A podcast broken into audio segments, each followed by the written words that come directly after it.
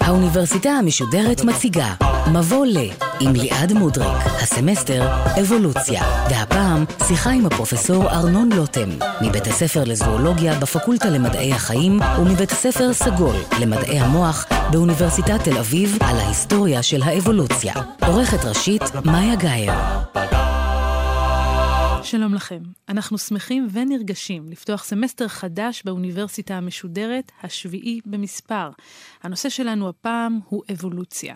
בתוכניות הקרובות נצלול יחד לנבחה של תורת האבולוציה, אחת התיאוריות המשפיעות והמרכזיות במדע, ומנגד גם אחת התיאוריות המבוקרות ביותר והשנויות במחלוקת בציבור, או לפחות בקרב חלקים ממנו. אז מה באמת אומרת תורת האבולוציה?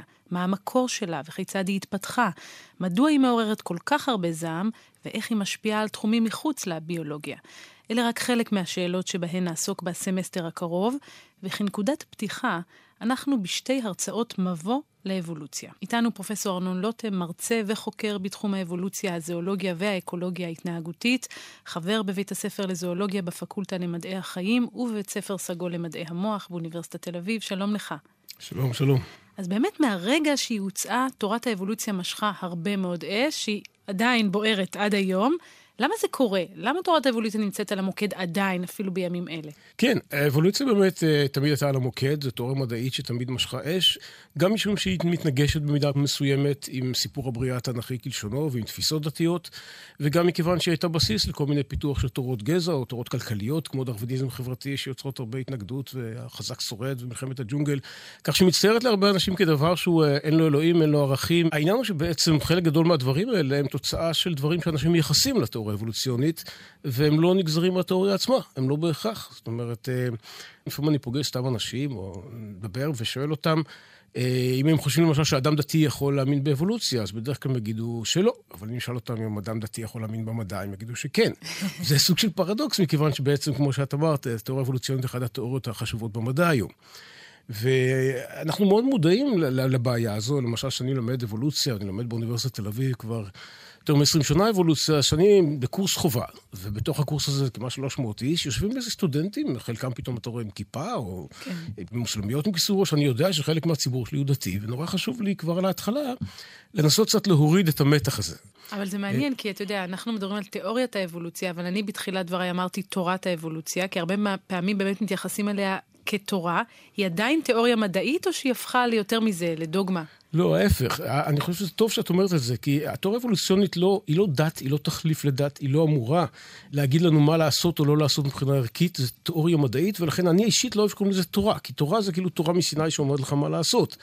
אה, ולכן ההבדל הזה הוא חשוב. אז איך אתה מסביר את זה שלמרות כל זה עדיין האבולוציה היא משהו שקשה ללמד אותו בבתי ספר, שיש התנגדויות לזה, אתה תולה את זה בחשש או פחד או אולי חוסר ידיעה, מאיפה זה מגיע? אני חושב שיש פה שילוב של אה, קצת חוסר ידע, חוסר כלים וחשש. אה, יש פה גם אי הבנה שחלקה נובעת גם העובדה שישנם זרמים, זאת אומרת אפילו מדענים שמלמדים אבולוציה ומשתמשים בה כאיזשהו אה, מסע של אתאיזם נגד הדת. כן. זה יוצר הרגשה בשני הצדדים שיש פה איזו מלחמה של דת ומדע. לדעתי זה חבל, זה לא מחויב המציאות. זה נכון, הייתי אומר ככה, בתור מדען אני צריך לנסות בלי אלוהים. זאת אומרת, בתור מדען אני צריך להיות אתאיסט, אבל בחיים האישיים שלי זכותי לעשות מה שאני רוצה. חלק מהמדענים שאפילו עובדים איתי ואני מכיר, הם יכולים להיות מדענים מאמינים שעדיין מתעסקים בגנטיקה, אבולוציה בלי שום בעיה. כך שאני חושב שההפרדה היא אפשרית, ואנשים מפחדים שזה יעמיד אותם באיזשהו קונפליקט בלתי נמנע, וזה בפירוש לא הכרח, זה לא צריך להיות ככה, לדעתי. אז אנחנו ננסה בסמסטר הזה לפוגג קצת מהפחד ומהחשש, ובעיקר להבין מה אומרת אותה תיאוריה שבאמת הפכה להיות משמעותית מאוד גם במדע וגם מחוצה לו. כמובן שנעסוק לא מעט בדרווין ובמוצא המינים שלו, אבל לפני כן בואו באמת ננסה להגדיר. מהי בכלל תיאוריית האבולוציה? אבולוציה, האמת שמנסים להגדיר את זה, יותר נכון להגדיר את זה בעצם כתהליך. עוד לפני שזה תיאוריה. זאת אומרת, זה תהליך, ובגלל שהתהליך הזה יכול להסביר כל כך הרבה דברים בביולוגיה, הוא בעצם מספק תיאוריה. צריך בעצם אולי לפני זה ללכת צעד אחורה ולשאול מה זה בכלל תיאוריה מדעית, לפני שאני אענה לך על מה זה כן. התהליך והכל. כי אחת הבעיות, אני חושב, שיש לאנשים שנכנסים לאבולוציה, זה שאומרים להם תיאוריה, בשפת היום-יום תיאוריה זה השערה, ניחוש, אני חושב שמשהו כזה מאוד uh, ספקולטיבי. כן. כשאומרים תיאוריה במדע, תיאוריה במדע זה איזשהו מערך של רעיונות, מערך מסודר של רעיונות, שמתאר ומסביר את העובדות בצורה הטובה ביותר. כן, למשל, תיאוריית הכבידה, כן? גרביטציה זה תיאוריה. אבל אנחנו לא מתייחסים אליה בתור איזו היפותזה. זאת אומרת, אם כן. תעלי פה לגג של הבניין ותלכי צעד קדימה, אני לא אגיד לך, שמעי, יש איזו תיאוריה אומרת שאולי תיפלי. ההפך, אנחנו מתייחסים לזה בצורה מאוד מאוד רצינית, כעובדה. כן. וזה קצת מוזר, כי בעצם על גרביטציה אנחנו מבינים אפילו פחות ממה שאנחנו מבינים באבולוציה. זאת אומרת, מי שהתעניין ידע שתורת הכבידה, למשל בתורת היחסות, לא מתיישבת עם תורת הגוונטים. ובעצם, אני ואת בכלל לא מבינים את הפיזיקאים האלה, זה לא מסתדר לגמרי, למרות כן. הכל אנחנו יודעים שזה עובד. יכול להיות אבל שלאבולוציה מתייחסים קצת אחרת, כי שם זה לא עניין של נוסחאות ומשוואות שהן בפיזיקה אה, אה, רווחות? לדעתי הסיבה העיקרית בגלל טווח הזמן. האמת היא, באבולוציה היום יש משוואות ויש נוסחאות, ואתה עושה אבולוציה במחשב, ואבולוציה זה מדע מדויק. יותר מזה, אני יכול להגיד שאת המתמטיקה של האבולוציה, אנחנו מבינים יותר טוב מאשר את המתמטיקה של הכבידה, או את הפיזיקה של הכבידה. בשעה שכוח המשיכה הוא די קצת מסתורי, והפיזיקאים לא יודעים לסדר את זה, העקרונות המתמטיים בבסיס השינוי האבולוציוני, כמו שעוד מעט נדבר עליו, הם מאוד מאוד ברורים לנו. עכשיו, אם נחזור לשאלה שלך, שאיך מגדיר בעצם אבולוציה ואיך התיאוריה, ואמרתי שזה בעצם תהליך, באופן פשוט אפשר להגיד שאבולוציה זה שינוי בתכונות של אורגניזם מדור לדור. ומכיוון שתכונות של אורגניזם בעצם נקבעות על ידי גנים, אז ההגדרה המודרנית של זה, זה בעצם לדבר על שינוי בשליחות גנים מדור לדור. התהליך עצמו הוא בעצם עובדה קיימת. אנחנו צופים בזה, אנחנו מבינים שהוא קורה כל הזמן, אנחנו יודעים למה הוא בלתי נמנע, וזה דבר שקורה כל הזמן. אבל רק אני אתעכב רגע על. ההגדרה. כן. אז זה אומר שאם עכשיו למשל אני מקפיאה את העולם ואני בודקת כרגע את הגנים, איך הם מפוזרים על פני האורגניזמים, אני אמצא תמונה מסוימת, ואם אני חוזרת עכשיו מיליון שנה אחורה, אני אמצא שכיחות אחרת של גנים, זאת אומרת יצורים עם גנים קצת שונים מאלה שקיימים היום. לא קצת, הרבה, את מדברת על מיליון, יותר נכון. מזה. אני יכול להגיד לך שמהרגע עכשיו שאנחנו יושבים פה, ועד שהתוכנית הזאת תשודר ברדיו, הווירוסים והחיידקים שבבטן שלך ובבטן שלי יעברו אבולוציה. זאת אומרת, שכיחות הגנים בתוך אוכלוסיית החיידקים שלי ושלך כבר תהיה קצת אחרת. למה? כי הם מתים ונולדים מהר מאוד, זה עניין של שעות או ימים. חלק ימותו, חלק יעלו. אנחנו לא הולכים להקליט את התוכנית הזאת ימים, כן? כן. אני מקווה שאתה יודע את זה. בסדר, אבל אני אומר, התהליך הוא מאוד מהיר, כן. והשינוי בשכיחות גנים הוא קורה כל הזמן. כי חלק עולים בשכיחותם, חלק יורדים. כאשר התהליכים האלה נצברים, אה, אז מתחילים לנו תהליכים יותר ויותר ארוכים. הדבר המעניין הוא שבשלב ראשון, אתה אומר, חל שינוי בשכיחות הגנים באוכלוסייה מדור לדור. מכיוון שהגנים קובעים תכונות, זה אומר שהאוכלוסייה הולכת ומשתנה. עכשיו, כאשר התהליך הזה, השינוי הזה הוא יחסית קטן, והוא מתרחש רק בתור אוכלוסייה, אז אנחנו מדברים על מיקרו-אבולוציה. על שינוי שהוא בעצם, כמו נניח אוכלוסיית פרפרים הפכה להיות מבהירים לאוכלוסיית כהים. שאת זה נגיד על פני איזה טווח זמן אפשר עכשיו, לראות? עכשיו, בחרקים זה יכול להיות בשנים.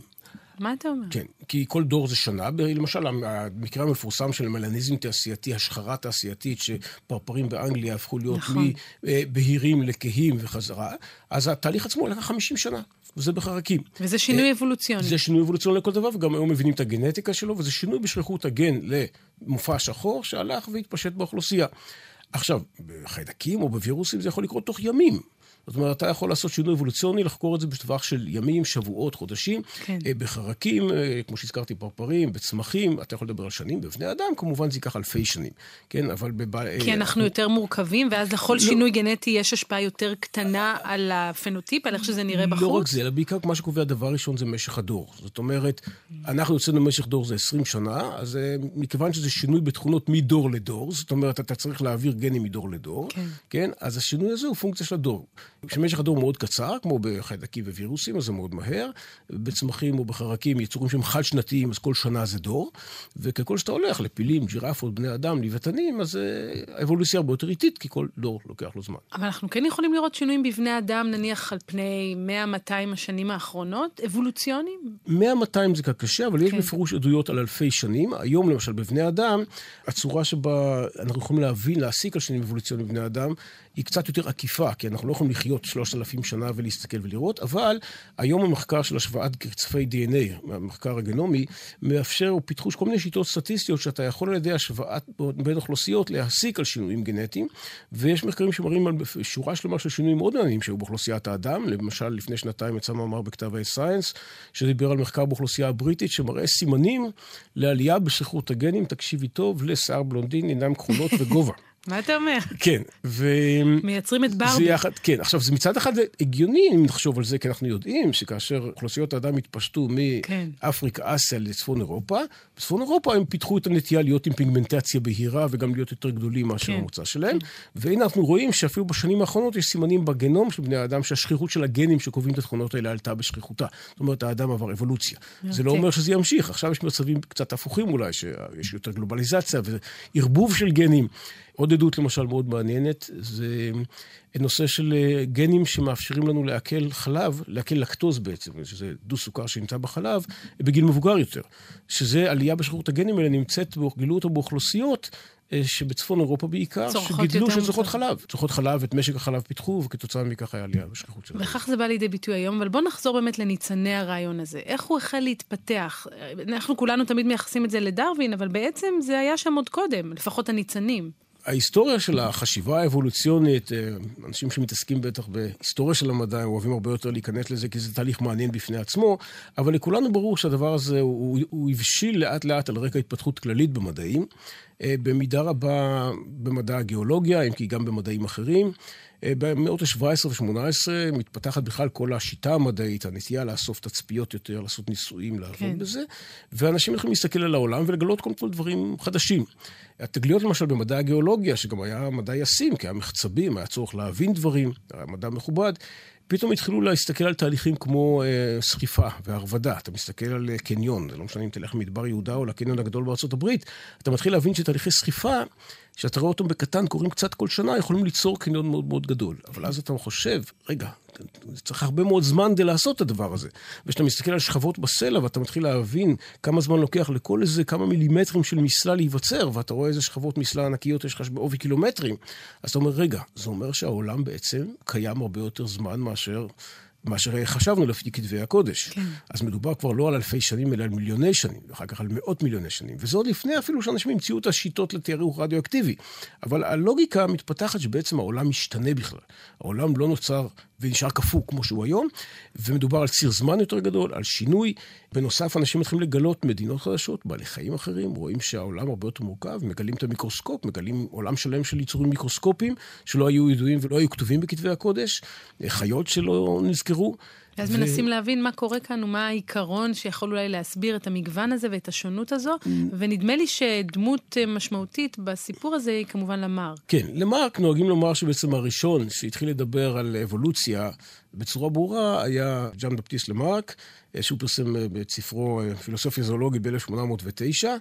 נוהגים לא פעם להזכיר את למרק כמי שאמר את הדברים הלא נכונים, וזה קצת לא פייר לגביו. עם הג'ירפה, תכף כן, נספר עליה. כן, עוד רגע נספר, אבל בהחלט הוא ראוי לציון בתור האדם שפעם ראשונה חשב בכלל מחוץ לקופסה על עצם העובדה שמינים יכולים להשתנות ולהפוך למינים אחרים. הרעיון שלו היה בעצם שני מרכיבים עיקריים בתיאוריה שלו, אחד שבאמת מינים משתנים למינים אחרים, ודבר שני, שהדרך שבה זה קורה זה על ידי כך שהם מורישים תכונות נרכשות. למשל הג'ירף, כמו שאת הזכרת, הדוגמה היא פשוטה וציורית, שהג'ירף רצה להגיע לענפי העץ הגבוהים כדי לאכול את העלים, היה מותח את צווארו, וכתוצאה מהמתיחה הזו לאט לאט הצוואר שלו נמתח, ואת הצוואר המתוח והארוך הזה הוא יכל להוריש לצאצאיו. שזה כמובן לא נכון. זה היום אנחנו יודעים שזה לא נכון, הגנטיקה לא עובדת בצורה הזו, אם כי ישנם תגליות חדשות שמראות דברים שדמוי, מה שנקרא דמוי למרקיזם, התופעה של ראשי התכונות נרכשות נקראת אפילו על שמו של המרק למרקיזם. ואנחנו נדבר על זה גם במהלך הסמסטר. ישנם דברים, אבל כעיקרון, הרוב הגנטיקה לא עובדת ככה, אלה המקרים, המקרים שלא יוצאים מן הכלל. לא, כי אחרת הייתי, אתה יודע, הייתי כל היום מתמתחת כדי שהילדים שלי יצאו יותר גבוהים. נכון, אבל הבעיה זהו, אחת הבעיות בתיאוריה הזו, נגיד ככה, ללמרק היו כמה בעיות בתיאוריה שלו. אחד, קודם כל, הוא חשב על זה שמינים משתנים בצורת סולם, אבל לא היה לו את הרעיון של המוצא המשותף שיוצר את העץ האבולוציוני שדרווין אחריו אה, הציע. אז זה, זה הפספוס הראשון שלו. פספוס שני, זה לא רק שהדבר הזה, הגנטיקה שזה לא כך מצליחה לעבוד, אלא גם ההיגיון של זה. אחת הבעיות הלוגיות בתיאוריה של המארק, זה לא רק העובדה של הורשת תכונות נרכשות, נראה שהיא לא כל כך עובדת מבחינת איך שהגנטיקה עובדת, אלא יש פה בעיה של איך בעצם בעלי חיים יכולים לדעת מה נכון לרכוש ולהוריש ומה לא. למשל, איך נדע שאת השרירים שלנו, שפיתחנו והתאמנו כל החיים, כדאי להוריש לצאצאים שלנו, אבל את השיניים הרקובות או את הסחוסים בברכיים שנשחקו, עדיף שלא. בעצם, יש פה הנחה כאילו שבעלי חיים יש להם איזו חוכמה, וכל כן. הבעיה זה איך להסביר את האבולוציה של החוכמה הזו. ואת הרעיון הזה בעצם לא היה לו, וזה בעצם רק הברירה הטבעית שאותה פיתח דרווין מאוחר יותר, היא נותנת את הפתרון לשאלה הזו. ובאמת במובן הזה, דרווין נחשב לאבי תיאוריית האבולוציה, בדיוק כי הוא מצליח לחבר יחד גם את המגמות של אותה תקופה, ואת ההבנה החדשה על העולם והסדר והשינוי בעולם, וגם את הרעיונות של המרק, וכמובן הוא מאחד את כל זה לכדי תיאוריה שכשהיא... יוצאת, מעוררת הרבה מאוד רעש כבר מהרגע הראשון. בתוך הקהילה המדעית קיבלו יפה את דרווין, אבל דרווין אה, בעצם, אם קצת לספר קצת על דרווין כמה דברים, הסיפור שלו אומנם מאוד מפורסם, אבל דרווין היה חוקר אה, טבע צעיר, בריטי, בעצם הוא לא התחיל מתור חוקר טבע, יש לו סיפור אישי מאוד מעניין. כבר בגיל צעיר הציעו לו להצטרף כבן לוויה למסע הנודע של ספינת המחקר ביגל, מסע שבאמת נמשך כמה שנים, הוא התארך אפילו, ובמהלכו הוא נחשף להמון תצפיות והתחיל להפוך לאט לאט לחוקר טבע מפורסם. ביגל הפגוס, הוא פתאום רואה כל מיני מינים. אז אחת התחנות, המסע היה מאוד מאוד ארוך, אבל אומרים שאחד הדברים שפקחו את עיניו זה הדברים שהוא ראה באיי הגלפגוס. אחד הדברים באמת שהוא ראה שם, דרווין, זה הוא ראה שם שיש שם עולם שלם של חי וצומח, שדומה מצד אחד לעולם החי והצומח של דרום אמריקה, אבל שונה. ולא רק שהוא שונה, אלא בכל אי הוא שונה קצת אחרת. זאת אומרת, אתה רואה שהצבים הם צבים כמו שאני ואת מכירים, אבל נורא נורא גדולים. כן. בכל אי הם קצת אחרים. אותו דבר עם לטאות, אותו דבר הוא ראה איגואנות למשל, לטאות ענקיות שהוא מכיר אותן מדרום אמריקה, אבל בגלפגוס הן קצת שונות, וחלקם הפכו להיות איגואנות ימיות ששוחות ואוכלות אצות וצוללות במים, ואפילו צמחים, למשל קקטוסים. יש בגלפגוס קקטוסים, אבל מי שהיה שם רואה שהקקטוסים של הגלפגוס הפכו להיות ליער. הם גדלו לכדי עצים. והם נורא דומים, אבל הם קצת שונים. וזה ממש, רואים את זה בכל המישורים. והדבר הזה של דברים שהם דומים, אבל כאילו עברו שינוי, הביא אותו קצת להתחיל לחשוב שבעצם אולי מה שקורה פה, שלכל היצורים האלה היה איזה אב קדמות משותף, הם השתנו בהדרגה. הוא גם גילה את אותם ציפורים מפורסמות, מה שנקראים על שמו, זה הפינצ'ים של הגלפגוס, שבעצם כולם נראים כמו פינצ'ים קטנים, שכל אחד יתפתח קצת לכיוון אחר. אז איך הוא מסביר את זה בעצם? זה כבר מוביל אותו לרעיון המוצא המשותף? כן, זה לקח לו קצת זמן, למעשה אומרים שהדברים התגבשו לו שנה אחרי שהוא חזר מהמסע באונייה ביגל, בשנת 1837. אה, כאשר הוא חוזר, הוא מתחיל לעשות מיון מסודר של כל הממצאים, ולאט לאט עולה לו בראש הרעיון שבעצם כמו בגלפגוס או גם בשאר העולם, שבעצם הדרך שבה מינים נוצרים זה על ידי השתנות הדרגתית ופיצול למינים נוספים. זאת אומרת, כמו עץ משפחתי, שמשפחה הולכת ומתפצלת למשפחות ועוד משפחות, שבעצם ככה אוכלוסיות של בעלי חיים וצמחים, הם הולכים ומשתנים ומתפצלים למינים חדשים. אבל צריך להגיד, יש פה באמת משהו ממש רדיקלי במחשבה כזאת, כי זה דבר אחד להגיד, טוב, הלטאות של דרום אמריקה והאיגואנות של הגלפגוס הן דומות אך שונות. וזה דבר אחר להגיד, כל העושר, המגוון הביולוגי הזה, הפילים והזבובים, בסוף הגיעו ממכנה משותף אחד. נכון, זה באמת רדיקלי. המון פעמים אנשים אומרים, רגע, אתה רוצה להגיד לי שלנו ולקוף יש אב קדמון משותף? אז אני אומר לו, לא, אני רוצה להגיד שלנו ולאקליפטוס יש אב קדמון משותף אחד, שזה הרבה יותר קיצוני. כן, אז השאלה שלך היא בפירוש במקומה. וזה בדיוק, יש לנו סוג עדויות שתומך בזה בעצם במוצא המשותף של כל ענפי העץ. וזה העובדה שלמשל, לנו ולאקליפטוס יש אותו קוד גנטי. לכל היצורים על פני כדור הארץ יש קוד גנטי, וזה כאילו אפשר להגיד, זו אותה שפה שמדברים באותה שפה. וזה מה שנקרא עדויות הומולוגיות? בדיוק. הומולוגיה במילה פשוטה זה דמיון, אבל דמיון שהוא מאוד מאוד מפורט וקשה להסביר אותו במקרה, הוא בעצם הוכחה למוצא משותף. כשאת רואה שני אנשים מאוד מאוד דומים, את אומרת, אתם אחים במקרה? כי זה לא הגיוני שהם כל כך דומים בלי זה. גם כשעושים בדיקות גנטיות זה בדיוק אותו היגיון. טביעת אצבעות זה אותו היגיון. אם הדמיון, הוא קשה להסביר אותו באקראי, הגיוני שהוא בגלל מוצא משותף. וגם לדרווין לקח הרבה זמן, קודם כל הוא התחיל באמת לחשוב על זה כבר שנה אחרי שחוזר מגלפגוס, אבל את מוצא המינים ואת החשיפה של תורת האבולוציה, לקח לו הרבה שנים עד שהוא הצליח לחשוף. כי הוא התחיל להתמודד עם זה והתחיל לאסוף עדויות, אבל הוא הכיר לא רק את הגלפגוס, הוא היה ביולוג טוב וחוקר טבע טוב, והוא אסף ממצאים אה, מכל העולם, והוא קרא הרבה, והוא הסתכל הרבה, והוא גם התייעץ עם כל מיני עמיתים שלו, ואז הוא התחיל לבנות את הפסיפס לא רק לגבי הגלפגוס, הוא אמר שבעצם את העקרונות האלה רואים בכל מקום. עכשיו, אחד הדברים שהיו חסרים לדרווין, הוא יכל לבנות סצנריו כזה, שהוא תסריט של אה, שינוי ופיצול. אבל בשלב הראשון לא היה לו את ההסבר מה עושה את זה, מה גורם לזה, למה פתאום המינים השתנו, איך הם כן. ידעו איך להשתנות. ואז הגיע לו בעצם המרכיב השני והחשוב בתיאוריה אבולוציונית, שזה הברירה הטבעית. ואת הרעיון הזה בעצם הוא קיבל בהשראת מאמר גדול שהוא קרא, של אדם בשם תומאס מלטוס, מאמר מאוד ידוע, שעוסק בעצם בגדילת אוכלוסיות. ומלטוס בעצם התעסק עם הבעיה של גדילת אוכלוסיות בבני אדם, שהוא שם לב שמבחינה מתמטית אוכלוסיות גדלות טור גיאומטרי. כן. זאת אומרת, כל פעם מכפילות את עצמם באיזה פקטור מסוים. לעומת זה, כמות המשאבים גדלה בצורה ליניארית, זאת אומרת, היא הולכת וגדלה בצורה הרבה יותר קטנה. ו... אז חייבים להתחרות. מצב, כן, ויש יותר, מהר מאוד, זאת אומרת, כל אוכלוסייה תגיע למצב שבה היא מתרבה בשיעור שהרבה יותר גדול מאשר בית הגידול או הכלכלה יכולה להכיל אותה. עכשיו, כשדרווין קרא את זה, הוא אמר, רגע, אני מכיר את זה, זה מאוד מסתדר לו עם מה שמכירים אוכלוסיות של בעלי חיים ושל צמחים. הוא יודע שמשאבי בית הגידול תמיד מוגבלים וקיימת תחרות בטבע בכל מקום. ואז הוא אמר, בואו נחבר את העובדה הזו. בעצם העובדה שיש תחרות בטבע יוצרת מצב שלא לכולם יש מקום, לא כולם שורדים, לא כולם יוכלו להעביר צאצאים לדור הבא. ואז מי כן יצליח? הוא אומר, חלק יצליחו, חלק לא. עכשיו, דבר שני שדרווין הבין, שיש הרבה שונות, מה שנקרא וריאציה בטבע. בכל אוכלוסייה, בעלי חיים, צמחים, יש תמיד שינויים קטנים, גם בתוך האוכלוסייה. שימו לב, דרווין לא ידע גנטיקה. לא היו גנים בתקופתו של דרווין, אבל הוא ידע בעצם שצאצאים דומים להורים שלהם. כולם ידעו שיש תורשה.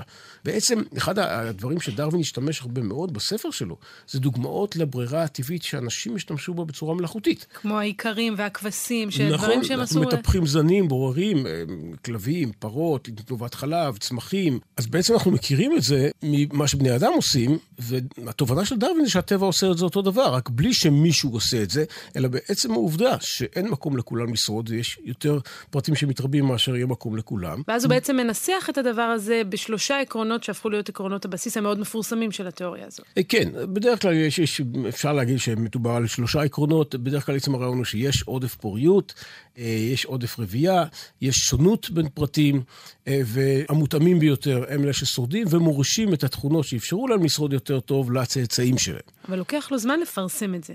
להעביר. את זה מהמחברת הקטנה שלו, מחברת הטרנסמוטציה, אל... ספר מוצא המינים ולהוציא את זה החוצה כן, לעולם. כן, הוא כתב במשך שנים טיוטות, ויש כל מיני ספקולציות למה הוא התמהמה, יש כאלה אומרים שהוא חשש, יש כאלה שפחד, לא משנה מה הספקולציות, אבל העובדה היא שדרווין כל הזמן כתב את הספר הגדול שלו, ובסוף הוא נאלץ לפרסם את זה מוקדם מהצפוי, כאשר הוא מקבל בעצם טיוטה של מאמר מחוקר טבע אחר בשם אלפרד ראסל וואלאס. שכתב מאמר ונתן לדרווין לקרוא את זה, כי הוא שמע שדרווין עובד על רעיונות דומים, והמאמר הזה בעצם הכיל בצורה מצומצתת את כל הרעיונות של דרווין, בלי שהם בעצם דיברו ביניהם קודם לכן, וזה לא מקרה, כי גם וואלאס, וואלאס לא היה בגלפגוס, אבל הוא חקר איים בדרום מזרח אסיה, בארכיפלג המלאי, והוא נחשף לבדיוק אותן תצפיות של מינים שמשתנים ודומים אחד לשני, אבל קצת שונים, ומצד שני הוא גם קרא את המאמר של מלטוס על גודל אוכלוסיות. אז איך דרווין בדיוק... זוכה בבכורה? קודם כל הם שניהם, גם וואלאס היום ידוע כאדם שבמקביל עלה על התיאוריה, והם גם מציגים אותו ביחד.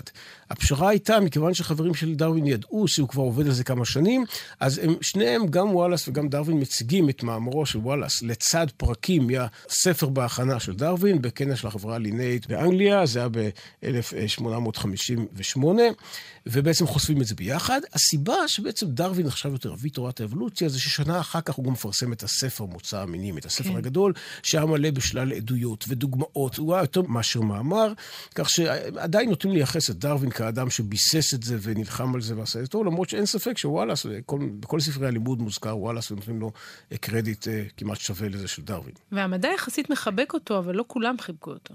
ודאי שלא כולם, ודאי שקודם כל בתוך המדע היו כאלה שחיבקו, או שלפחות שמחו באותה תקופה, אבל אה, כמובן שבתוך הממסד הדתי והשמרני יותר לא אהבו את זה, כי אחד הנגזרות שהתחילו לדבר על זה, אמרו, רגע, האם האדם הוא חלק מהעץ האבולוציוני? ואם האדם הוא חלק מהעץ האבולוציוני, מבחינתו של דרווין זה לא היה המטרה הגדולה, הוא רצה להבין את מוצא המינים באופן כללי, רצה כן. להבין את הטבע. אחד המסקנות הייתה בעצם, רגע, זה גם אומר משהו לגבי מוצא האדם, ופה הנושא היותר רגיש, כי אם זה אומר, מה זה מוצא האדם? אז זה אומר, כנראה שלנו ולקופים היה אב קדמון משותף, שהיה כנראה יותר דומה לקוף. וזה כמובן הכעיס הרבה אנשים. עכשיו, גם היו בעיות עם התיאוריה של דרווין, כי התיאוריה של דרווין נוסחה כתיאוריה מאוד כללית, שוב, אני מזכיר, לא ידעו גנטיקה, הרבה מהידע הביולוגי עוד לא היה קיים אז, ושהתחילו באמת לבדוק איך זה בדיוק עובד. הבעיות היו לא רק עם דת, הבעיות היו גם ליישב כל מיני בעיות שאין לנו זמן כרגע להיכנס אליהן, של איך באמת התהליך של הברירה הטבעית יכול ליצור שינויים, בלי להישחק, בלי להימהל. היו כל מיני בעיות עם זה, שלקח זמן עד שפתרו אותם, והם נפתרו בהדרגה כאשר התחלנו להבין יותר באמת איך עובדת הגנטיקה, ואיך באמת אה, עובדים דברים יותר בצורה מפורטת. אז אלו עדויות דרווין מציע שיתמכו בתיאוריה שלו? מה הספר מכיל? דרווין הציג עדויות שהיו בתקופתו והיו ידועות, ועל ביות למשל, תהליכים של ביות של בעלי חיים ועל סלקציה מלאכותית שבני אדם עושים, והוא דיבר על דברים מהגלפגוס. אבל מאז ימיו של דרווין בעצם מסכת העדויות גדלה לאין שיעור. והיום בעצם, כשמנסים לראות מה העדויות שתומכות בתיאוריה האבולוציונית, יש הרבה מאוד, ונוטים לקבץ אותם לכמה סוגים של עדויות. כל סוג של עדויות הוא תומך באיזשהו היבט אחר של התיאוריה, וביחד הם יוצרים את התמיכה המאוד חזקה שגורמת היום למדענים לקבל את התיאוריה האבולוציונית, יותר להתייחס אליה כאל עובדה מאשר כאל תיאוריה. אז בואו נתחיל בסוג הראשון של העדויות. כן, הממצא שעולה אולי לכולם בראש בשלב ראשון, זה מאובנים. כן. עכשיו, מאובנים של כל מיני יצורים שהיו ולא נמצאים איתנו היום, עצם העובדה שיש מאובנים, זה עדיין לא הוכחה לתיאוריה אבולוציונית. כי אתה יכול להגיד, אוקיי, פעם היו יצורים שנעלמו ונכחדו. כן, הם נכחדו במבול אולי, זה לא אומר. אבל מה שבעצם בממצא המאובנים הוא מאוד מחזק את התיאוריה האבולוציונית, זה סדר ההופעה שלהם. זאת אומרת, כשאתה הולך לשכבות גיאולוגיות מאוד מאוד קדומות, סלעים שנוצרו לפני מאות מיליוני שנה, אתה רואה יצורים חיים פרימיטיביים. חד-תאיים פרימיטיביים, אחר כך אתה רואה שלאט לאט הם נהיים קצת יותר מתקדמים. אחר כך, למשל, אם נסתכל על בעלי חוליות, אז בהתחלה אתה רואה סוג של דגים חסרי לסתות, אחר כך יש להם לסתות, mm. אחר כך אתה רואה פתאום חיות שעלו ליבשה, צמחים שעלו ליבשה, דו-חיים, זוחלים. זה כאילו, אפשר לומר, זה כמו שאם ילד יעשה איזה פרויקט של עץ משפחה גדול, וינתח ויגיד, אוקיי, אני, יש לי אלבומי תמונות מסבא רבא או סבא כן. של סבא, וישים את כולם לאיזה עץ משפחתי גדול, אז אתה תסדר שהתמונות, בהתחלה הם יהיו בשחור לבן, אולי בהתחלה יהיה ציורים, ורק בסוף כן. יהיה מסודר. עכשיו, אם פתאום יהיה לו תמונה של אה, סבא של סבא בצבע ומדבר בטלפון, נגיד, אה, זה לא יכול להיות. כן. העניין שזה לא קורה לנו במאובנים. זאת אומרת, אתה לא מוצא למשל בשכבה מאוד קדומה מאובן של ארנבת, או מאובן של דינוזאור בתקופה שעוד היו רק חד-תאים.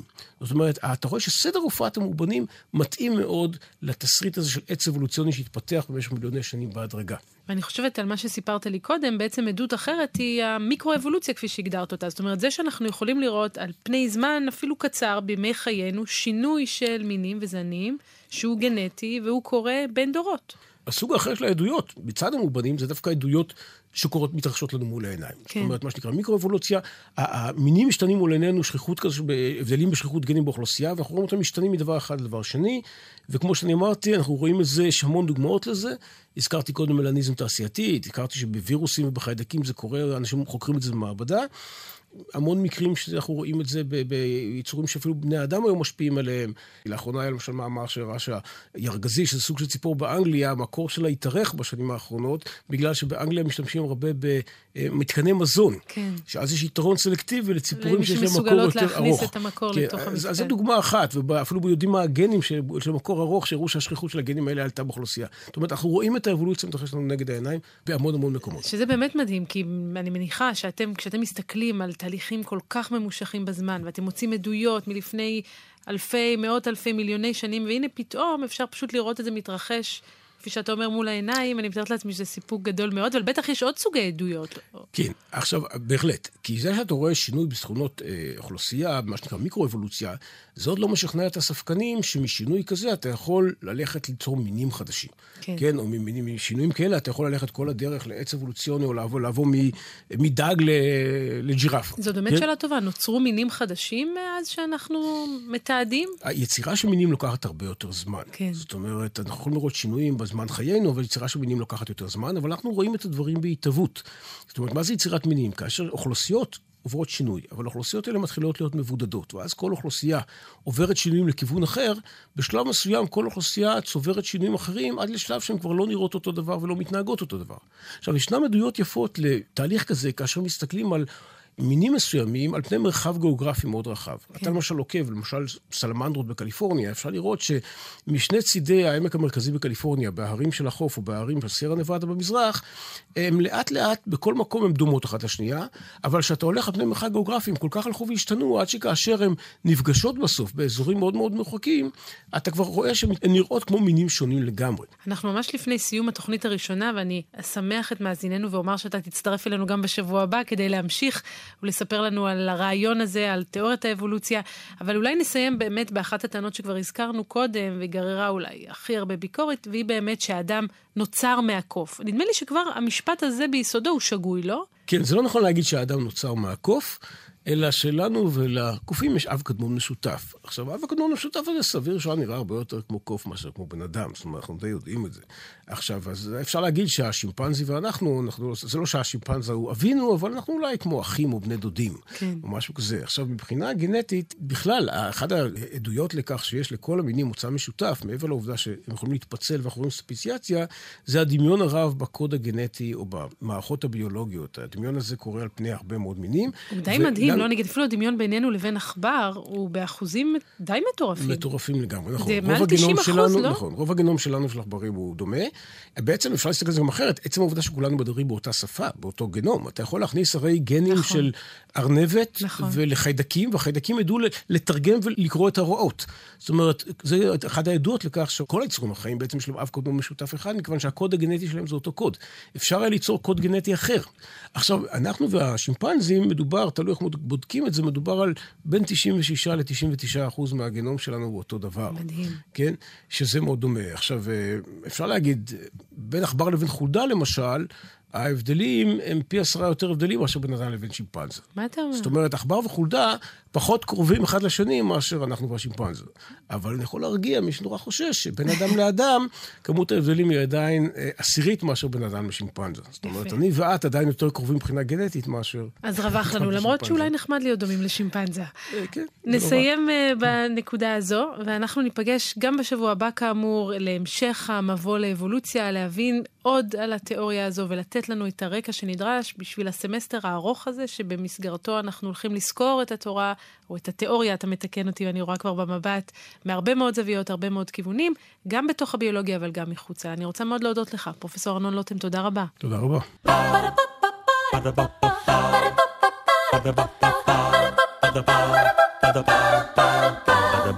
האוניברסיטה המשודרת, מבוא ל. ליעד מודריק שוחחה עם הפרופסור ארנון לוטם, מבית הספר לזואולוגיה בפקולטה למדעי החיים, ומבית הספר סגול למדעי המוח באוניברסיטת תל אביב, על ההיסטוריה של האבולוציה. עורכת ראשית, מאיה גאייר. עורכות ומפיקות, נועם גולדברג ונעמי קנטוריץ חייק. מפיק ראשי, נחום וולברג. האוניברסיטה המשודרת, בכל זמן שתרצו, באתר וביישומון גלי צה"ל ובדף הפייסבוק של האוניברסיטה המשודרת.